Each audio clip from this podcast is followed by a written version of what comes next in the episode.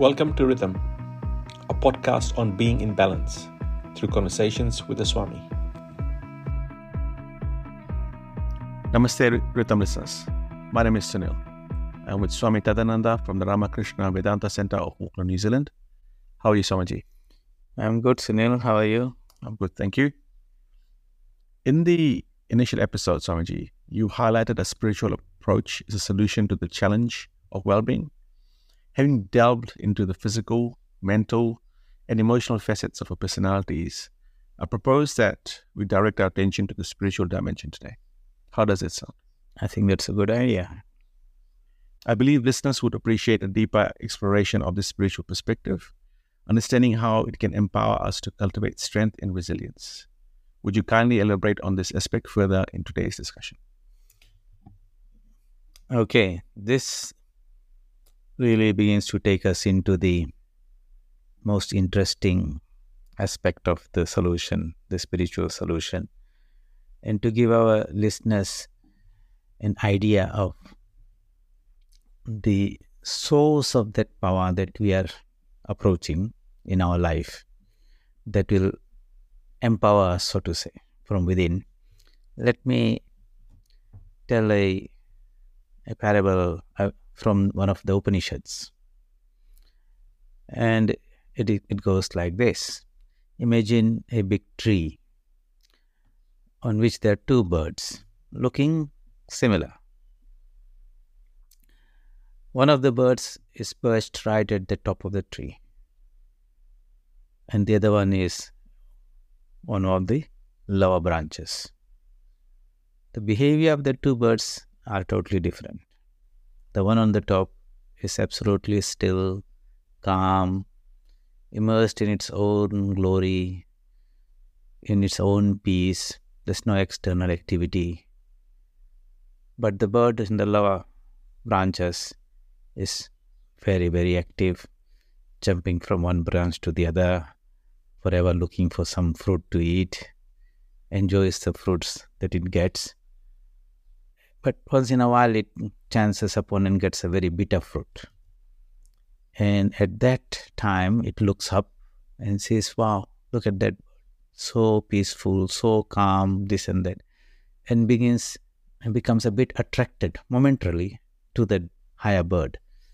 So it jumps one or two branches up, but then again it comes across some more fruits and forgets about the bird above and goes around looking for these fruits, enjoys them, and once in a while again gets a very bitter one.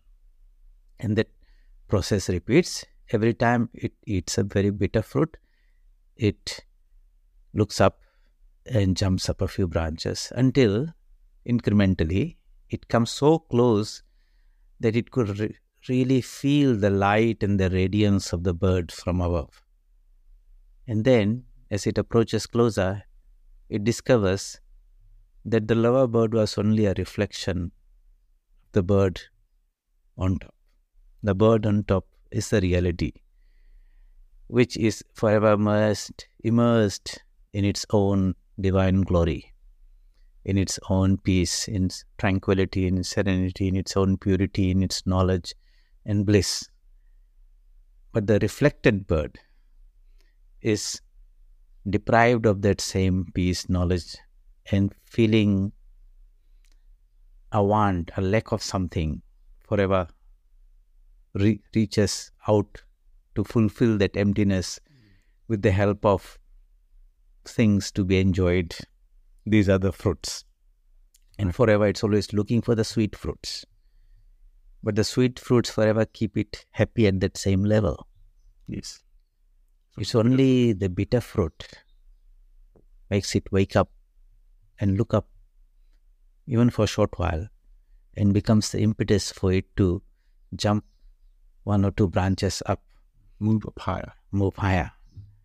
So when we talked about in some of the earlier episodes that life, this our experiences, we all want to be happy only, want the sweet fruits. Happy New Year, happy birthday, happy this. You know. But the utility of it all, of the painful experiences, you can see from a spiritual perspective, is that it's the catalyst that makes us leapfrog one step higher. And so they are the greater teachers. And if we approach them in this way, that there is some learning, that they are the they will help us evolve and grow spiritually, then we will not shy away from them, embrace them as great painful teachers, but we will grow with the help of that. So the upper bird is the higher self, the supreme self, Paramatman. And the lower self is what we are, the embodied self, Jivatman. The difference between the two is that the upper bird is fully aware, in full knowledge of its own purity, goodness, freedom, knowledge, bliss, peace, strength, all immortality. The lower bird, the Jivatman, that is the embodied soul, which are normally the people we say, they are not fully aware of themselves in it. They know that they should have infinite knowledge, infinite peace, infinite happiness. But the ignorance is that they're trying to fulfill that need with the help of external things. Very material things. So it could be very material things, you know. A car will make me happy, a wife will make me happy, or children will make me happy, a job or this or that. The inner emptiness is there. And you temporarily might fulfill it. But then in this world everything is changeful. And, and it can be what brings you so much happiness today could be an equally pain cause of equal eh, or even more pain later on. This is the nature of this world. Here, everything is transient. But deep inside is something permanent. And if you want permanent peace, permanent happiness, then you have to look it in the right place. And and invest the time and effort to reach in that place. So that's why when we the question that was asked right in the beginning about when some uh, how somebody inquires about one's welfare, आपका स्वास्थ्य कैसा है? They are asking a spiritual question. Are you established in the knowledge and the wisdom of your higher self? That within me is all that I need in its absolute infinite measure. In ignorance, I have been rumbling around the world, life after life, trying to find those same things, something permanent in impermanent things.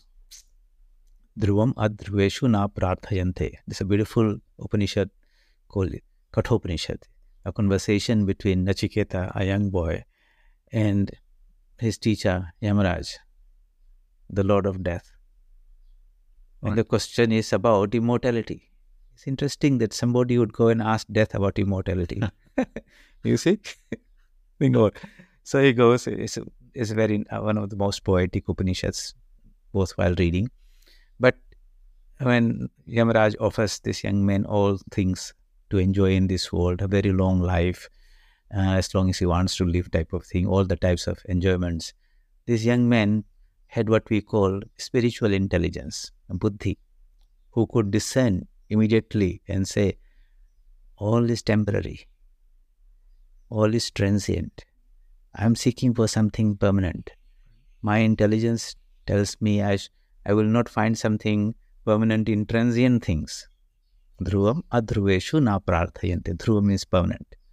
Adhruveshu in things which are temporary.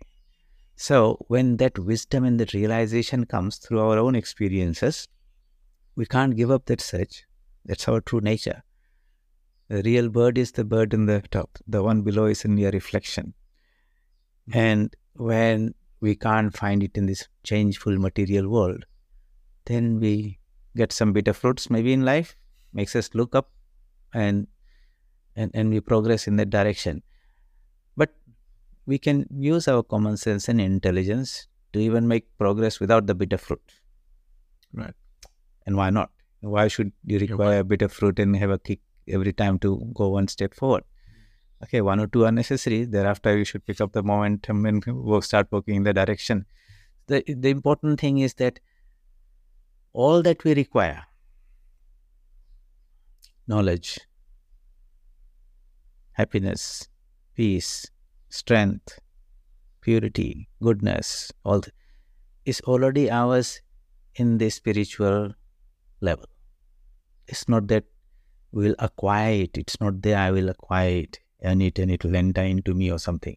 No, that is the real me.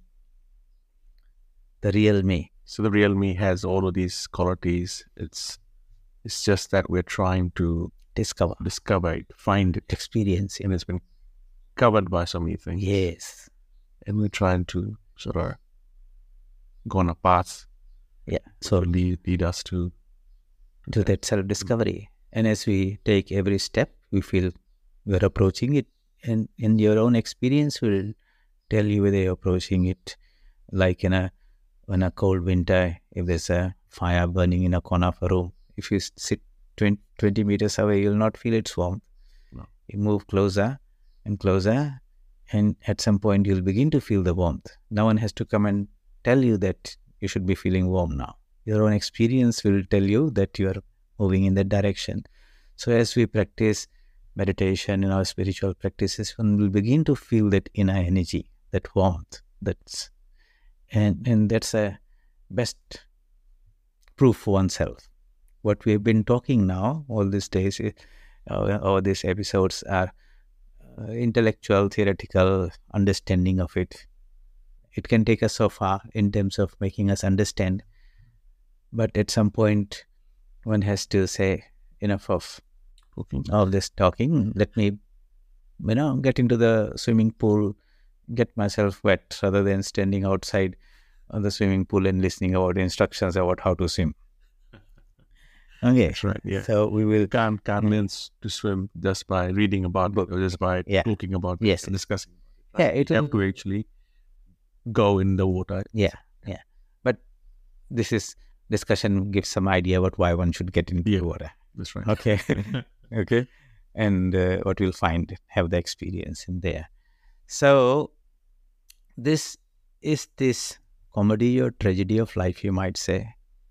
You think about it, that within us is infinite bliss, and yet there's so much misery outside. Within us is uh, infinite knowledge. We are omniscient beings, and yet there's so much ignorance outside within at the spiritual level when i say within i mean at the spiritual dimension of our being we're immortal beings but when we become identified with the body then we think we're born we're living becoming old we are dying you see? And it's so yes we have all this yet we're not aware of it. That's why it's called spiritual ignorance. It's there all the time but it's just that experience and awareness is not there. And our approach to well-being is basically trying to in the first step discuss and explain as far as possible about this wonderful power that's available behind all of us. That behind every wave is that wonderful ocean. Okay. To acknowledge the presence of the ocean. Call it whatever you may. But that consciousness that i feel that activates my body activates my senses, activates my mental thinking, decision making when I get up in the morning. That consciousness is not a product of some mental activity. Actually, consciousness is the foundation, and everything is produced out of that, so to say. Okay, and so and that's present in all of us.